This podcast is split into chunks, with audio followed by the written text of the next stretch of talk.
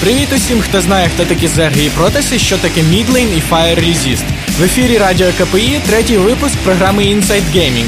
І з вами її ведучий Макс. В даному випуску ви почуєте про найцікавіше в ігровій індустрії та кіберспорті. В США на днях відбувся турнір по League of Legends, де єдина СНДшна команда Moscow 5 прорвалася до півфіналу. На даному турнірі відбулося декілька смішних чи не дуже казусів. Одним з них було вимкнення світла на арені, де проходили ігри. Більше того, на арені проходив матч при нічийному рахунку, і перед фінальною битвою, яка мала визначити, хто проходить далі, вся техніка вимкнулася. Організатори намагалися швидко прийняти якісь міри по усуненню даної проблеми, проте нічого в них не вийшло, і ігри, що не догралися, було перенесено на наступний вікенд.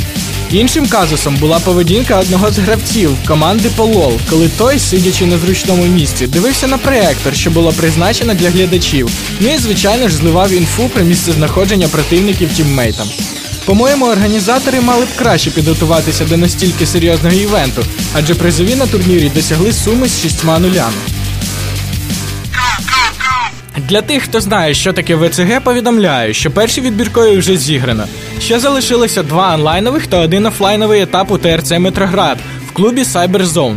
Тому поки є час для реєстрації і тренувань до ігор на національному рівні. Нагадую, що цьогорічні дисципліни, що представлені в Україні, це Dota 2, World of Tanks, FIFA 12 та StarCraft 2.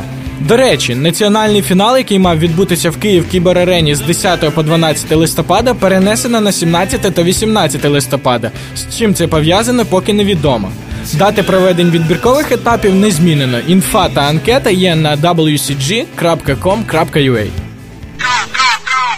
Організатори Electronic Sports World Cup, що є в принципі аналогом ВЦГ, повідомили про призові, які переможці отримують на цьогорічному фіналі у Франції під час Paris Games Week, що має розпочатися 31 жовтня. Призовий фонд на даному івенті є досить непоганим. Таким чином, переможці в СК2 розділять між собою 40 тисяч доларів, доторі 25, гравців Шутманія Storm, Tekken та CSGO по 20, на FIFA 13 відведено 10 тисяч доларів.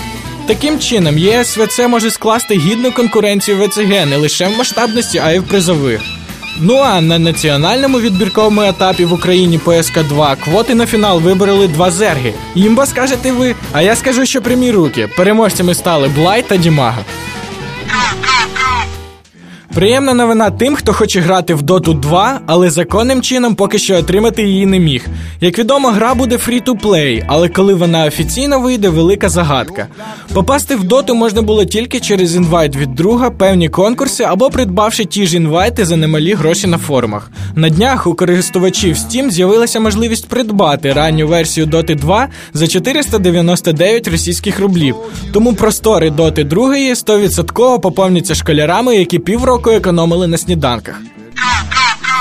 Новина про відміну IEM Guangzhou була досить неприємною для гравців, які прийшли відбіркові, але їм пообіцяли дати квоти на наступний етап, котрий, як недавно було оголошено, вперше пройде в Польщі. Ігри пройдуть в місті Катовіце в спорткомплексі, що вміщує 12 тисяч глядачів. Уже зараз відомо дві гри, які будуть представлені на турнірі. Ними є вже вище згадувані StarCraft 2 та LoL з загальним призовим фондом у 82 тисячі доларів. Катовіце стане четвертим турніром Intel Extreme Masters в сезоні. Світовий фінал, як завжди, пройде на щорічній виставці Sabit 2013. В найближчому майбутньому буде анонсовано ще два турніри. Для тих, кому гусениці ближче за якісь там гвинтівки чи ігрові ресурси, повідомляю, що недавно відгриміли останні бої онлайнової частини третього сезону Star Ladder. Таким чином стали відомі чотири команди, які поїдуть в Київ на LAN. Такі команди, як Rush, Virtus Pro Gametrix, Rush 3 та RR Unity вже 20 та 21 жовтня боротимуться в Київ Кібер Арені за призові Старладеру. StarCraft 2 встановлює нові рекорди, а саме новий аддон до нього під назвою Heart of the Swarm найчастіше з'являвся в кіберспортивних новинах протягом вересня та початку жовтня. Бета нового StarCraft триває вже місяць. Запрошень було вислано багато, але я поки його і не отримав. Як прийнято у компанії Blizzard, гру вони випускають десь через півроку від старту бети, тому швидше за все чекайте гру до початку березня. На вулиці стало холодніше, саме час щось пошпілити, тому тим, хто грає, good luck, have fun!